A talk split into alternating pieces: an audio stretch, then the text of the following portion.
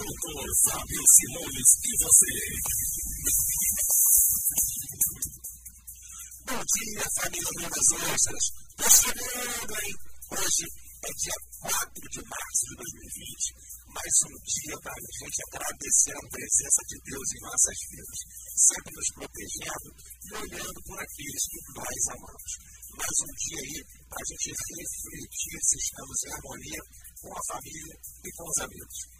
Eu acredito que o mundo pode melhorar muito, porque nós somos os grandes responsáveis pelas nossas mudanças. Como eu gosto de dizer, Ana, é bonito ser do bem. O programa do Fábio Simões e você está entrando no ar, entrando na sua casa, no seu carro, na sua empresa e também no seu coração. Bom dia, Rio das Ostras. Bom dia, região. Bom dia, minha grande amiga Ana Maria. Bom dia, doutor Fábio. Seja muito bem-vindo. Bem-vindo, Ana Maria. Bem-vindo, ouvinte.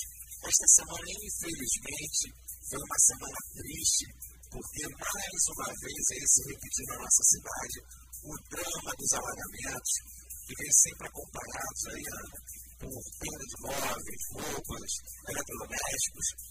Nessa época de crise, Ana, essa situação sempre se apresenta ainda com uma maior gravidade, né? porque é muito mais difícil a gente repor o que foi perdido.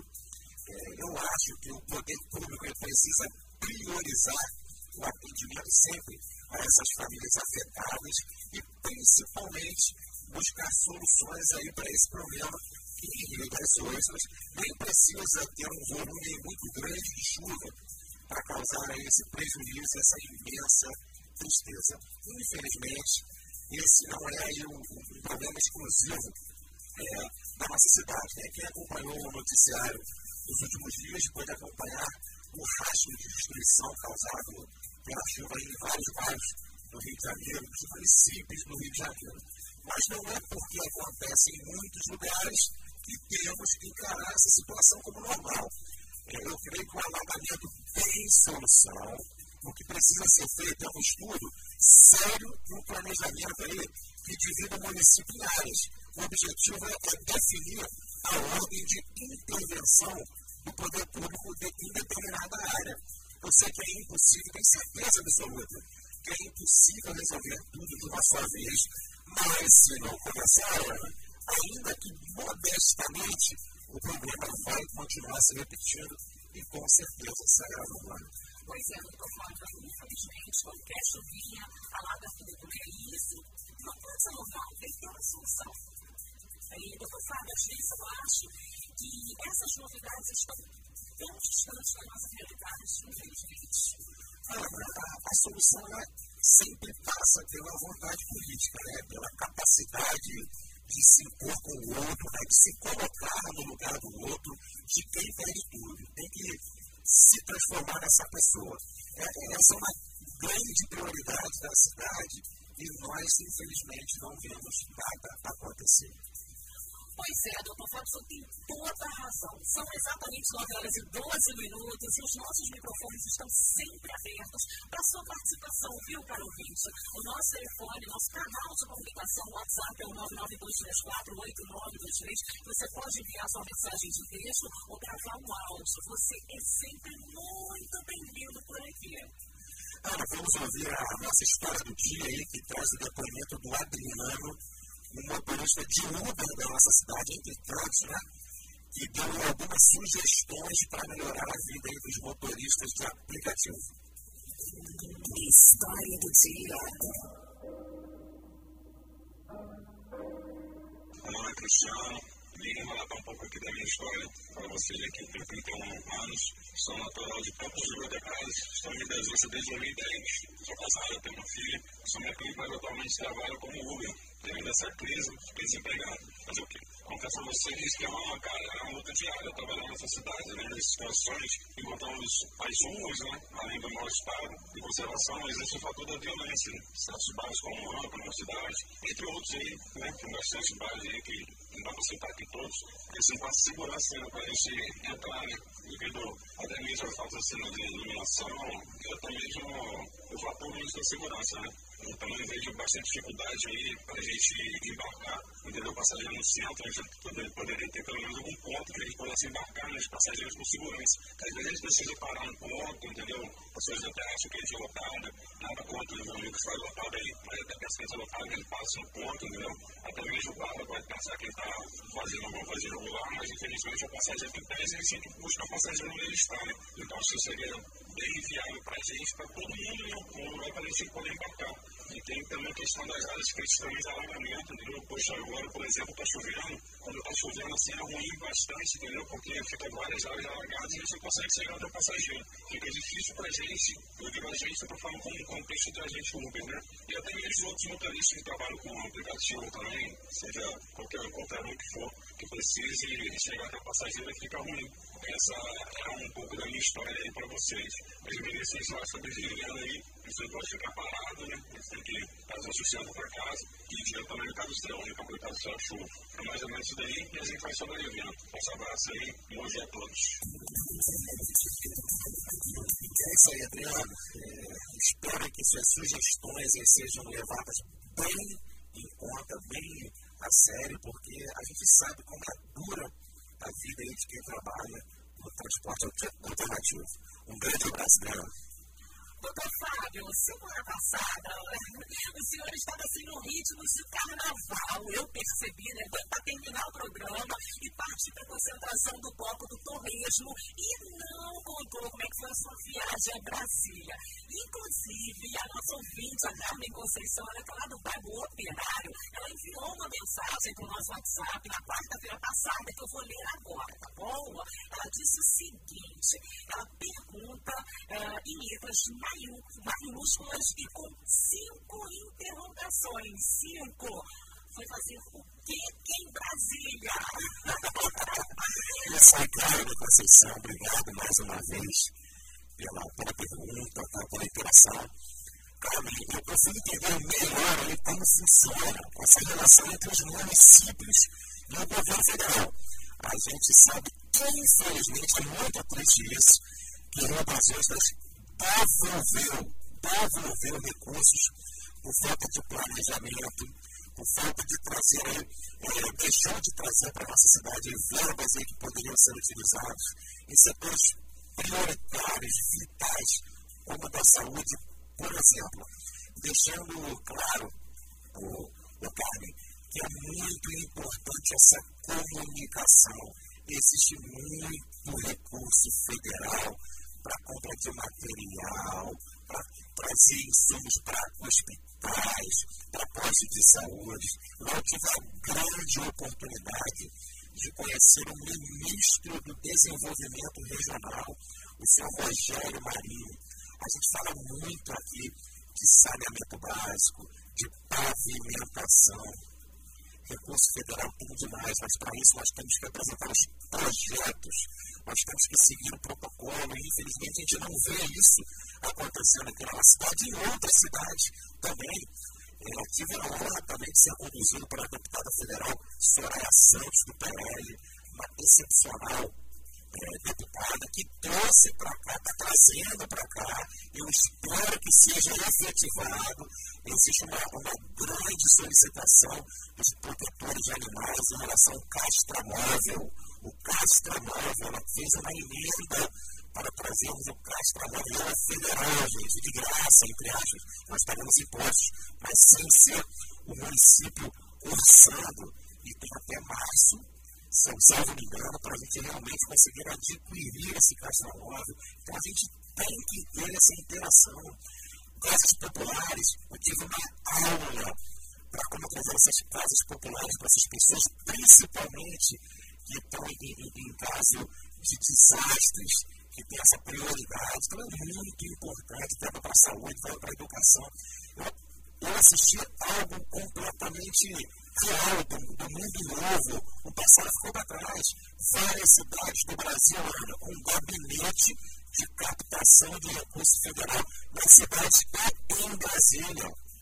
E a gente sabe que, infelizmente, a nossa cidade, muitas vezes, padece por esse tipo de situação. Então está na hora de modernizar, de, de esquecer o que ficou para trás e olhar para frente. Olhar para frente é conhecer sim o deputado federal Hélio Lopes para abrir caminho para gente, o deputado federal Lauro da Solidariedade para abrir caminho para gente, diversos deputados, Felipe Peixoto. É assim que funciona.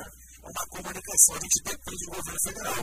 Mas aquela história que Rio das vezes tem dinheiro e faz tudo, e que ficou para trás, mas infelizmente tem algumas pessoas ainda com esse pensamento arcaico que gasta o nosso dinheiro que poderia ser utilizado na saúde em vez de utilizado na federal. Mas a gente acredita no, no futuro melhor e vamos aguardar. Ah, sim, sem dúvida, Fábio. 9 horas e 19 minutos. Você ouvinte, pode continuar mandando suas perguntas através do nosso WhatsApp, está liberado, é o 992348923. Com certeza, Ana, vamos em frente, porque após o nosso quadro de Luz Barros, nós vamos receber uma pessoa muito especial, o Wagner Werther. O nosso papo aí será sobre segurança. E mais uma vez, sua participação é muito importante. Maravilha, 9 horas e 20 minutos, vamos de música. Está chegando aí o som, a tal canção da rua do Vitor Clay e Samuel Rosa. Bom dia. I'm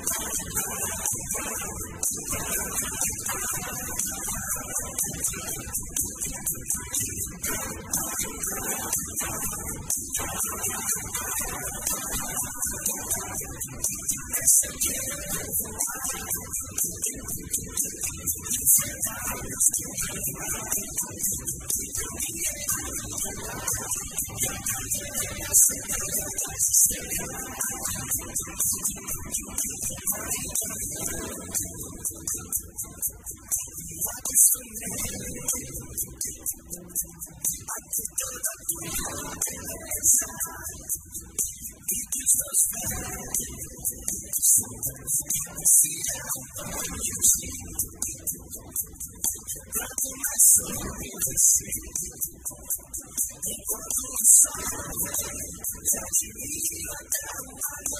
doutor Fábio,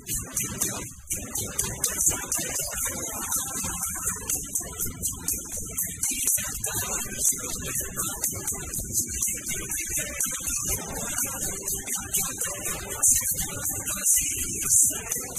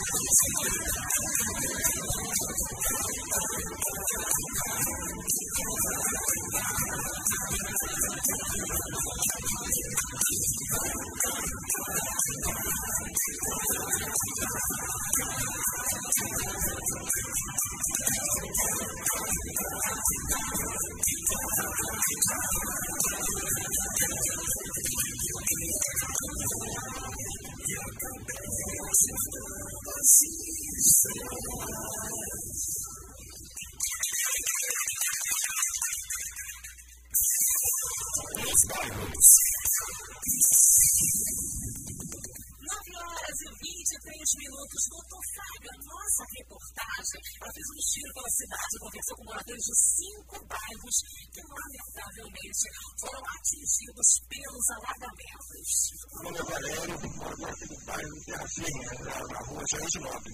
Mas imploro para fazer o asfalto aqui na rua que está prometido, consta como asfaltar e a rua está um terrível aqui na buraqueira só o esgoto que não tem, né? Hoje tem esgoto, asfalto, lama pura, 24 horas chove, tudo alagado, meu quintal está cheio de água. Meu nome é Júlia, sou moradora do bairro Cidade e eu quero falar em questão de alagamento. Às vezes aqui alagam demais, pouca chuva já alaga e fica muito difícil se locomover em questão de ônibus, bicicleta, é muito ruim, entendeu? Quando chove, fica horrível para andar, para trabalhar, do que andar nessas ruas cheias de esgoto, muitos buracos. A gente corre até risco, né, de se machucar com crianças. Claro, onde eu moro, em Âncora, a gente está faltando tudo, principalmente calçamento, esgoto, água. Tem muito terreno baldio. A minha casa entrada numa porta e sai na outra e eu não tenho condições mais de construir outra coisa. A rua está acima do nível da nossa casa. A gente já fez, aumenta, quanto mais a gente aumenta, mais eles aumentam a rua com, eu não sei, de pedra, mas não resolve nada. Tem bolsão d'água que para a gente passar a pé é difícil. Tem dia que a gente não pode sair de casa. É uma confusão danada. É muita lama, principalmente na bomba da noite e na bomba vida. As vans não conseguem passar mais, porque é, é, é tanto buraco que os motoristas têm medo. Então não tem como a gente não reclamar, né? porque é difícil. E outra, qualquer chuvinha, a luz vai embora. É, é tudo, lá está tá tudo difícil mesmo, difícil. A gente sair de casa, então, é uma confusão danada. Só se tiver carro, assim mesmo, o carro quebra, é buraco para todo lado. Tem terreno atrás da minha casa, que a água entra de um lugar, sai do outro, por baixo da casa, a fossa transborda por causa da água. Quer dizer, eu estou sem casa, estou na casa dela, mas todas as vezes que chove, a gente tem medo de ficar dentro de casa. Fica porque é dentro.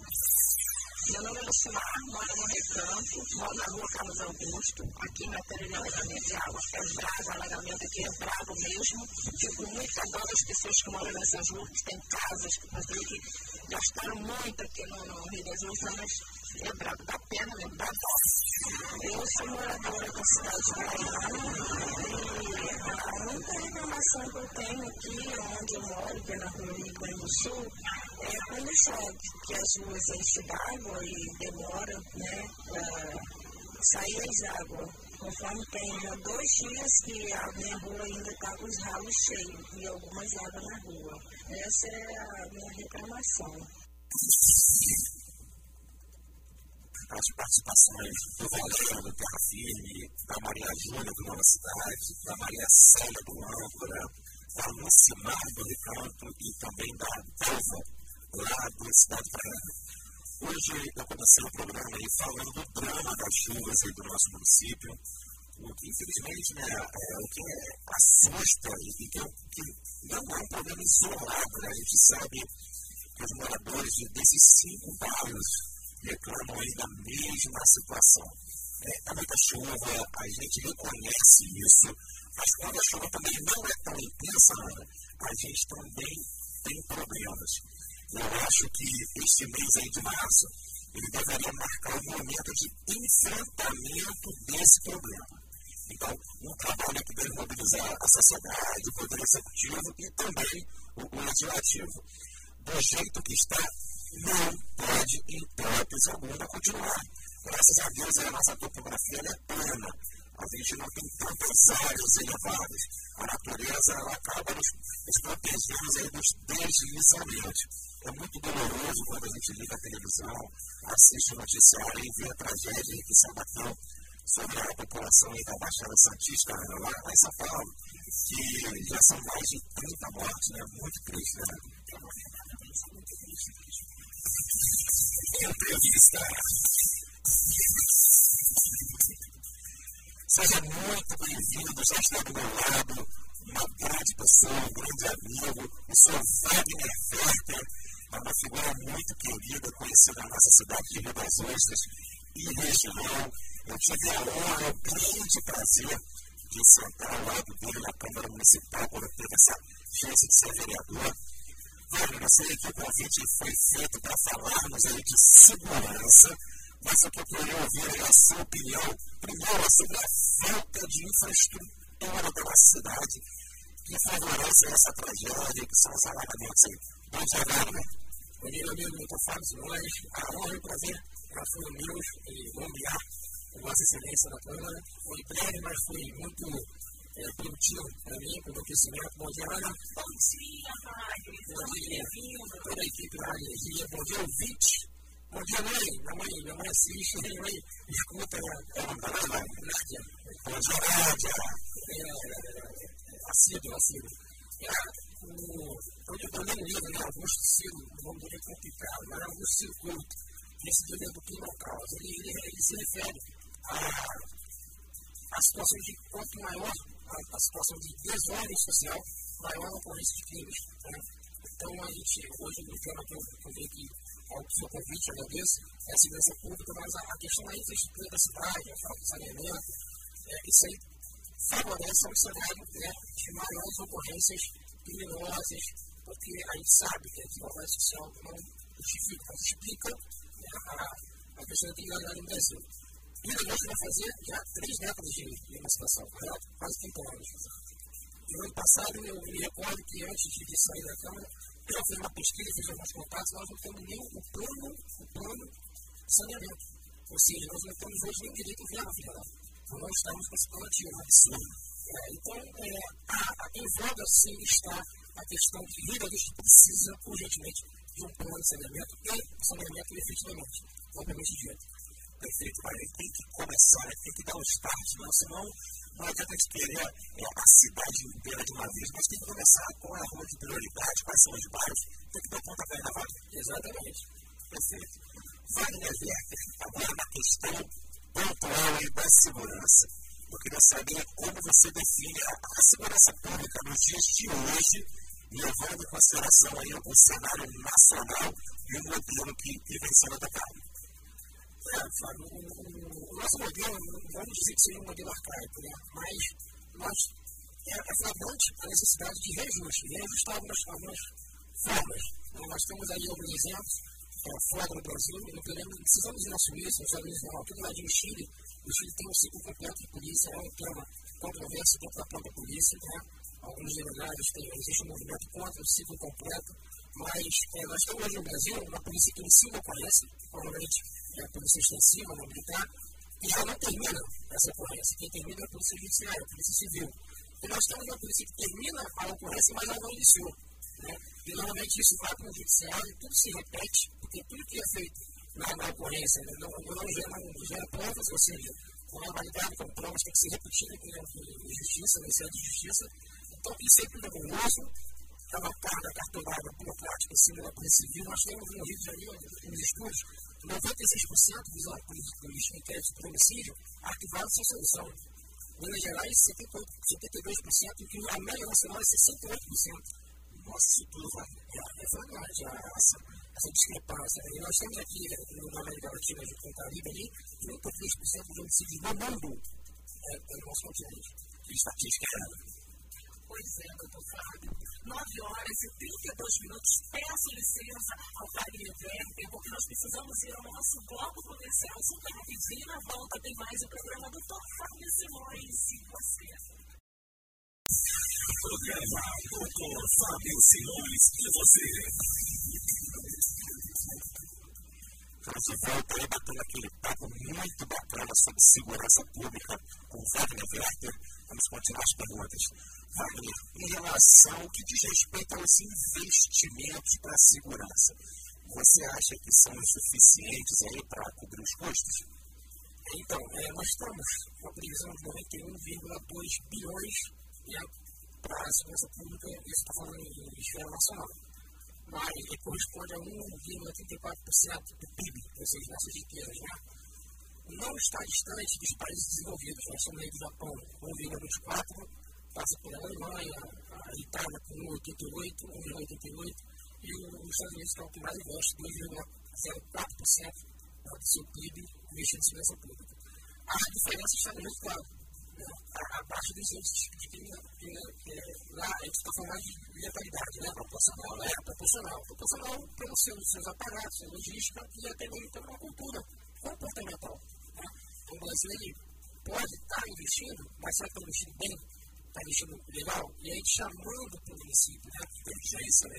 Exatamente, tem inteligência. Né? Existe até uma, uma promessa do governo de investir 10 milhões, 10 milhões arredondando, na em cursos superiores de segurança pública. Aqui no Brasil, esses cursos são claramente técnicos, tecnólogos, né? mais voltados para agentes de segurança pública. Lá fora, nos Estados Unidos, por exemplo, nós temos, uma, nós temos faculdades né? de, de cursos acadêmicos policiais. Isso também dá na sociedade para perto, para você abrir esse leque. Né? E aqui no Brasil é muito restrito só concurso público. Lá você faz esse curso e você pode tratar um contrato com uma prefeitura, porque lá a polícia é municipal. E a gente vai chegar nesse ponto que é justamente a municipalização da segurança pública. O município tem condições, sim, é a obrigação de apoiar o Estado com a segurança pública. Ah, o cidadão merece isso, ele paga imposto para isso. Perfeito, perfeito, vai. A, a, gente percebe, Wagner, que, que, a segurança pública ela funciona de, de forma isolada dentro dos governos. Aí. Você acha que é possível a gente conseguir integrar essa segurança com outros setores do governo? Eu queria saber eh, se isso representa um ganho de turma de resultados, essa interação. Excelente pergunta. É, é impossível pensar a segurança pública é, de uma forma não integrada. É, na verdade, a segurança pública ela, ela, tem mais trabalho justamente quando as outras partes falham. E a gente acabou de falar aqui no início, né? Na minha chegada aqui sobre investitura. Quando eu falo, o saneamento é uma forma de investimento e prevenção. Nós que trabalhar prevenção. Existe um, um estudo do, do, Banco Interamericano de Desenvolvimento, BID, que a cada 7 dólares, né, a cada 1 dólar investido em prevenção, você economiza 7 Olha, em repressão. Né? Então, é, é a integração, sim, com as partes, principalmente infraestrutura, saúde e a, essa, então, a educação a educação é a base de tudo. Então, nós temos uma sociedade mais cidadã, mais comportada, com mais moralidade, mais ética, seguindo as regras, aí você diminui a carga segurança pública. Você vê que quanto mais investimento a gente melhora todas as áreas, né? Assim, é, é impressionante como alguns governantes não conseguem perceber isso e para frente. O, o Wagner, é, vamos falar aqui especificamente aqui de, de Ostras. A nossa cidade é difícil de trabalhar em termos de segurança. Quais são os pontos aí positivos e, e negativos também que você pode destacar aqui de Minas Ostras? Eu tive a, a felicidade, né, foi a realização de um sonho, que eu sou sargento, terceiro sargento da Polícia Militar.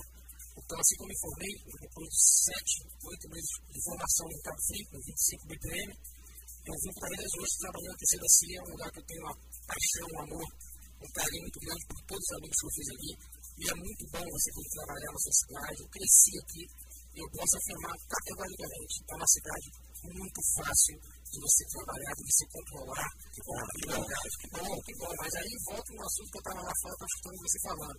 Falta é a vontade.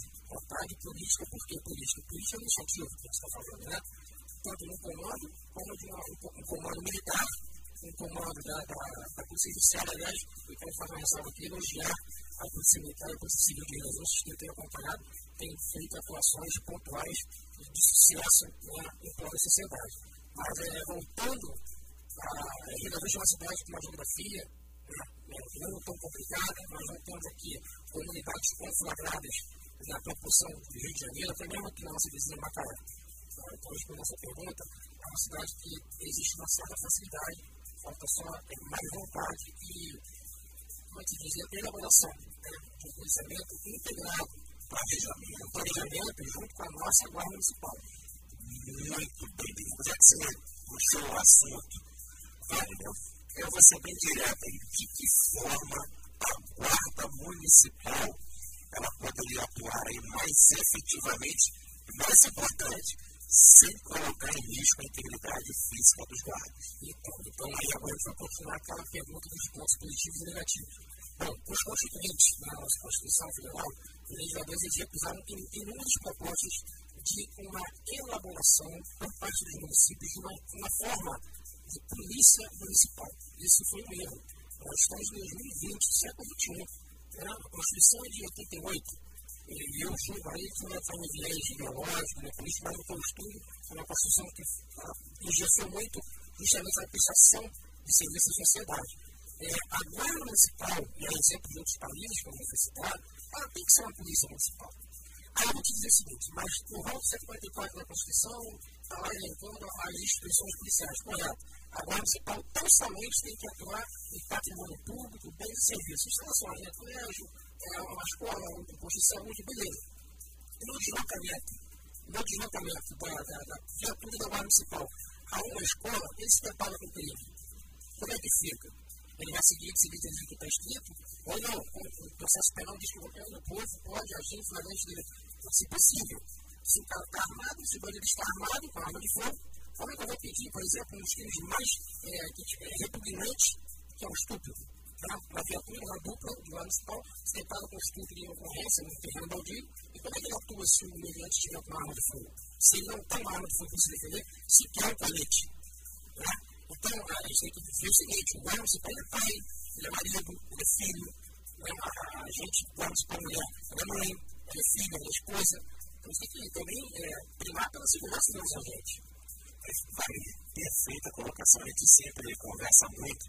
É, infelizmente, é, sobre a desvalorização da Guarda Municipal, existe uma lei que a gente não vai entrar aqui em detalhes, que é 13.022, que você domina muito bem, tem a questão da Guarda Municipal, das obrigações, mas não é somente obrigações a gente tem que valorizar a questão salarial. Hoje, se eu não me engano, o Guarda Municipal de Rio das Ostras ganha mais do que todo mundo, sabe que é um dos piores salários, infelizmente, de toda a região, a questão de preparação de curso, plano de cargos e salários, não é só da obrigação do trabalho, a valorização também. Perfeito essas palavras, sabem as condições. É, e, e, fazendo só, para que os ouvintes estão todos ouvindo, né? É, fiquem tranquilos, não vai existir um decreto da noite para o dia dando arma aos guardas municipais, os guardas municipais estavam armados nas ruas no dia seguinte. Isso não é, isso não é viável, isso não vai acontecer. É o processo de municipalização de segurança pública prevê todo um programa de treinamento, a preparação, inclusive, de legislação né, específica, de preparo técnico e psicológico. Isso aí a sociedade pode ficar tranquila. O que a sociedade tem que fazer é uma, uma medição, botar na balança as concessões que nós temos feito. O que eu faço? Eu, por exemplo, vai, eu não, desculpa, eu não faço concessão alguma quando o assunto é a segurança da minha família. Eu não faço concessões.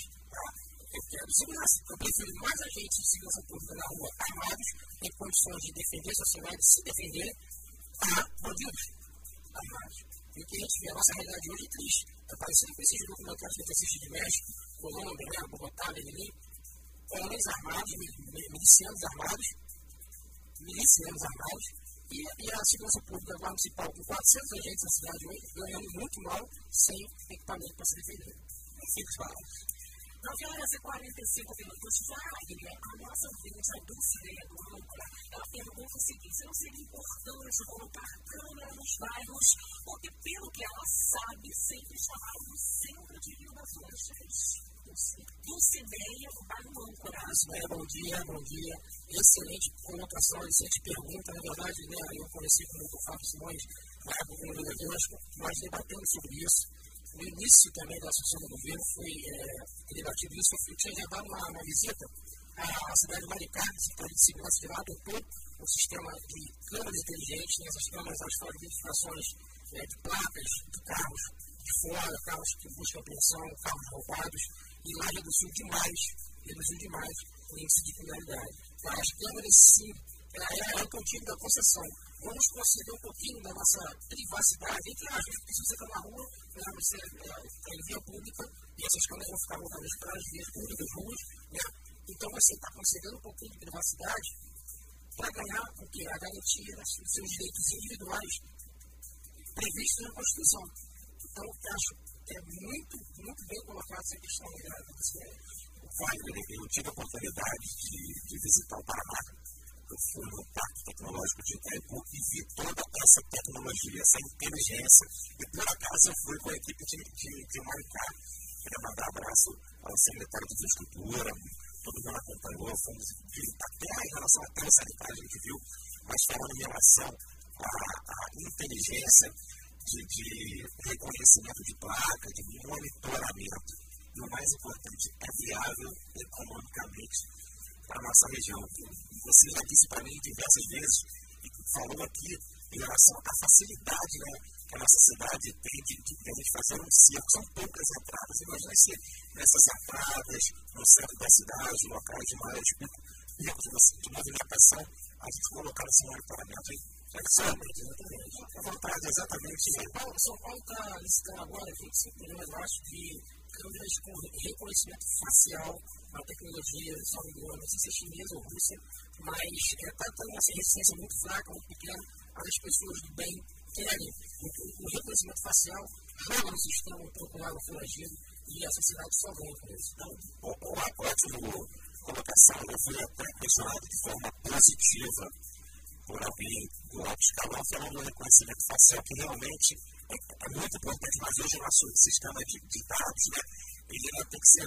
muito muito abastecido, mas isso a tecnologia anda em segundos, em minutos. É mais fácil ter a tecnologia quando a gente pensar em seis meses, um ano, esse banco aí nacional, daqui a pouco estadual, vai ser aplicado, a gente já está com a tecnologia. E mais uma vez, uma tecnologia viável financeiramente. Você está falando de São Paulo, grande São Paulo. Então, e o Brasil é menor, custa mil vezes menor. Isso é, é viável, né? Claro, nós não temos que inventar a roda, somente copiar o modelo que está dando certo. Perfeito. Wagner, ótima entrevista, adorei a sua presença aqui. Se você tem mais algum ponto aí que você queria destacar, fica à vontade, o microfone está aberto. Eu queria dizer para os ouvintes né, que é, a cidade de Gerais é uma cidade maravilhosa, uma cidade com muitos pontos positivos, e que existe muita gente com boa vontade né, de manter e melhorar essa condição da cidade de Jesus. Então, fiquem tranquilos que nada disso vai nos assolar de forma a irmos embora, né? não precisamos ter empresas, e moradores aqui, fiquem e tenham esperança.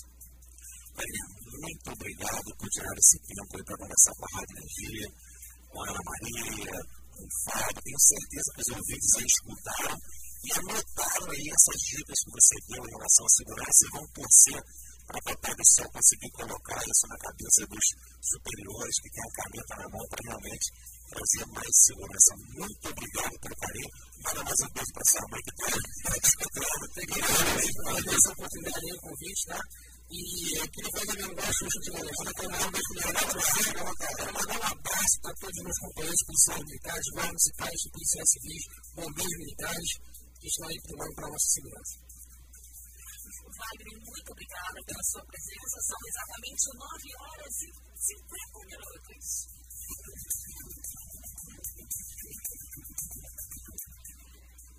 9h50. Doutor Fábio, nós temos recebido muitas perguntas sobre o coronavírus e o ouvinte, o Carlos Aguiar do Recreio, ele pergunta se o senhor não pode falar um pouco sobre esse assunto. Né? Tem muita desinformação e muita informação desencontrada, principalmente na internet. Né? Com certeza, Carlos Aguiar, eu vou tentar dar, dar, dar um resumo aqui um pouquinho de forma bem simples, com linguajar mais simples sobre o coronavírus e, de cara, eu já queria deixar aqui nas redes sociais, quem quiser seguir, tem tudo lá falando sobre o coronavírus, sobre outras doenças, as, as questões de saúde, tá? No Facebook, dr.fábio Simões, e no Instagram é só escrever dr. Que vai aparecer nas redes sociais. Vamos seguir, que eu tenho certeza que vocês vão estar bem informados. E a questão do coronavírus, eu até ainda do lado do Wagner, que ele vai escutar um pouquinho da Maria sobre o coronavírus, que realmente é um vírus que vem assustando muito e pior, disseminando muita notícia falsa. Então vamos resumir assim. É, primeiramente, o, o coronavírus, é, o primeiro caso no Brasil, ele foi confirmado aí na última quarta-feira, no dia 26, né? Ele, ele reacendeu ali um, um pânico na população, ele já infectou em torno de 8 30 mil pessoas em 40 países. Em 40 países. Mas a gente não deve, gente, em hipótese alguma, ceder ao pânico e principalmente aliado à disseminação né, de notícias falsas, de fake news, porque isso, primeiramente, que traz o caos, e segundo, ele atrai, na verdade, essas atitudes xenofóbicas, né? daqui a pouco vem a pessoa de outro país, né? E, e, e já tem esse, esse pé atrás. Não é bem assim. A gente tem que realizar a prevenção e mais importante a informação para a população. primeiramente, o, o vírus ele não é uma novidade, né? o coronavírus ele já existe desde de 1960, numa forma, em 2002, né, que a gente chama de surto de SARS, que é o tipo do, do, do, da, da, do coronavírus, em 2003 teve na China, e agora, em 2019, é, tem o coronavírus também da China, que é chamado Covid-19. Esse que é o específico vírus ali que está causando toda essa dor de cabeça aí para a população mundial. E ele tem esse nome de, de Covid-19 exatamente para a gente evitar qualquer disseminação em relação à xenofobia que infelizmente está acontecendo no mundo. Então a gente tem que estar atento para isso, tá? Vamos respeitar todos os países, todos os nossos imigrantes, imigrantes, todo mundo que vem visitar, não é porque é de fora que tem coronavírus, eu quero deixar bem claro. É, a transmissão do, do coronavírus, só para vocês entenderem, as primeiras pessoas contaminadas, ela haviam estado em um mercado de fruto do mar. Então, você confirma que o coronavírus ele vem de uma origem animal, primeiramente. A origem da disseminação vem da. Ele espalhou de forma através dos animais para depois virem aí para, para o ser, ser humano. É, e muita gente pergunta Ana Wagner sobre o contágio. O contágio ele pode ocorrer pelo ar, pela tosse, pelo espirro, pelas gotículas de saliva, de catarro, aperto de mão, pelo beijo. Então, superfície contaminada de maçaneta, por exemplo. Então, a gente tem que sempre fazer a, a higienização, tá? É, na maior parte dos casos, a transmissão é limitada, ela se dá próximo aí às pessoas de contato, né, bem próximas mesmo. Assim, os profissionais de saúde, membros de família de todo mundo que tenha tido contato com o paciente ou permanecido no local que esse paciente esteve doente, tem que redobrar a atenção. Outra pergunta comum é quanto tempo os sintomas aí demoram para se manifestar. Não tenho consenso, tá, gente? Mas a, a gente acredita que o início dos sintomas seja de até duas semanas depois do contato com alguém que, que esteja com coronavírus. É, em relação a, aos sintomas, qual é o sintoma que aparece de quem tem coronavírus? Desde assintomático, aquele que não sente nada, a casos semelhantes de resfriado, como febre, é, dificuldade de respirar, e infelizmente, em alguns casos, é, ele pode evoluir para pneumonia e uma insuficiência respiratória, que são os casos muito mais agudos. Uma pergunta que muitos ouvintes fazem aqui na rádio em relação a risco de morte. Eu vou falar uma, uma estatística. Das 80 mil pessoas infectadas, até agora, em torno de 2,7 mil morreram. Então, é uma taxa de mortalidade, Wagner, de 2,3. Mas quando as pessoas que, infelizmente, é, estão com coronavírus têm mais de 80 anos, ela sobe para quase 15%. Então, idosos, imunodeficientes, têm que tomar muito cuidado principalmente na prevenção com o coronavírus. É, o que é um caso suspeito? O que, o, Brasil, o governo brasileiro adotou aí para identificar o caso suspeito? Então, a, a definição é simples: é toda e qualquer pessoa que apresenta um sintoma de infecção respiratória e tenha viajado para a área de transmissão, é, o local de contato de paciente suspeito ou confirmado é um caso suspeito. Entendeu? E em relação, só um adendo que estão fazendo uma pergunta aqui da origem animal, essa contaminação foi na China. Na China. Essa indicação, esse dado é chinês, tá, gente?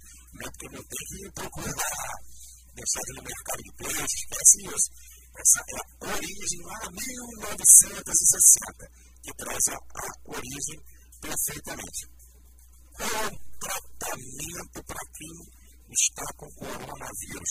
Não existe medicamento específico, a gente tem que indicar um repouso, é, ingestão de líquido, alívio analgésico, antitérmico para aliviar os sintomas. Nos casos mais graves, aí sim, suplementação de oxigênio e às vezes até a ventilação mecânica, mas nos casos muito mais graves, que são a exceção. Outra pergunta comum: existe alguma vacina para o coronavírus? Não há nenhuma vacina até o momento. E quero deixar bem claro aqui: a vacinação contra a gripe, contra a influenza, ele não protege contra o coronavírus, tá? Deixando bem claro. Muita gente me pergunta, Miranda, ah, estou vacinado, quero a vacina da gripe lá que todo ano, meu avô toma, eu quero tomar também. Não protege contra o coronavírus. Mas, de qualquer maneira, tem que continuar seguindo o protocolo. É, quando a gente, o que a gente faz quando a gente detecta um caso suspeito? Esse, quando tem um caso suspeito, esse paciente ele tem que ser isolado, né, quando, quando tiver sinais clínicos, utilizar máscara e é recomendado para todos os pacientes e familiares sempre perto. E profissionais de saúde não precisa nem dizer, né? Utilizar todas as medidas de precaução aí, de padrão, que é o contato das gotículas, todo o mecanismo de, de, de proteção. É, como prevenir o contágio com coronavírus? Primeiramente, a recomendação são as mesmas para quem tem outras infecções respiratórias. É evitar o contato próximo com as pessoas que têm essas infecções respiratórias, né? sempre lavar as mãos, sempre com frequência. Existe um debate muito grande né, sobre é, álcool gel, utiliza vinagre. O mais importante é sempre, sempre higienizar as mãos, evitar aglomeração. Esse, esse é o padrão do coronavírus. Então, esse é o resumo que a gente traz do coronavírus. A gente deve sempre evitar a, a disseminação de fake news. No Brasil, nós só temos dois casos, apenas dois casos confirmados. Se Deus quiser, Papai do Céu abençoar, tomara que não tenha mais nenhum. E diversos aí 400, 300 de casos suspeitos, mas confirmados, dois. Então, sempre se prevenir, principalmente Valerana, ouvintes, com informação. É, em Macaé, se não me engano, essa semana mesmo, né, a, a, a Prefeitura de Macaé deu uma nota também de um caso suspeito. Era um rapaz da Itália, mas é suspeito, não teve nenhuma confirmação entendeu? Já foi até descartado, tá? Para tranquilizar a nossa região, era um rapaz que veio da Itália, não teve uma passagem pela Itália, mas já foi descartado para acalmar aqui a, a nossa região. Tá? Perfeito, doutor Flávio. 9 horas e 59 minutos. Olha, infelizmente, acabou o nosso programa. Fico muito triste, programa excepcional com a presença aí do, do Inverno, é muito bacana falando sobre segurança. Mas antes eu quero deixar registrado um parabéns para você e para todas as mulheres aí. Porque domingo agora, né, dia 8 de março, a gente vai comemorar o Dia Internacional, Internacional da Mulher. A, data é muito importante, principalmente num país com tantos casos de feminicídios, agressões, desigualdade salarial entre homens e mulheres, desigualdades também nos cargos de chefia nas empresas e, infelizmente, até na representação vai, da política. É, na nossa Câmara Municipal, por exemplo, Rio das não temos nenhuma representante feminina. Eu acho muito importante que essa realidade mude, esse desequilíbrio aí nos priva do talento feminino, né? Talento feminino, né? e queria parabenizar minha esposa, Ariane, é, é mãe, é mulher da minha vida, parabéns a minha filha na ajuda aí, que se Deus quiser, quando crescer, vai encontrar uma sociedade que respeite muito mais as mulheres. Para o meu filho Fabinho também. Estou acabando de receber uma mensagem aqui do Carlos do Âncora, perguntando sobre aqui a questão da roupa do, do Costa Azul. Carlos, posso ter certeza absoluta que eu vou responder nas redes sociais, acompanho no Facebook, no Instagram, eu faço questão de responder até nominalmente para você, tá? Um beijo no coração do Pedro Narciso, que está entrando em contato com a gente, a Cristiana Vieira, lá do Ceará, do Aníbal do Recreio, do Gutenberg Cidade Praiana.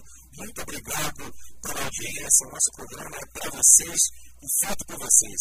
Beijo no coração e até sábado. Até quarta, doutor Fábio. Muito obrigada mais uma vez pela presença. E aqui segue o Conexão 104.9.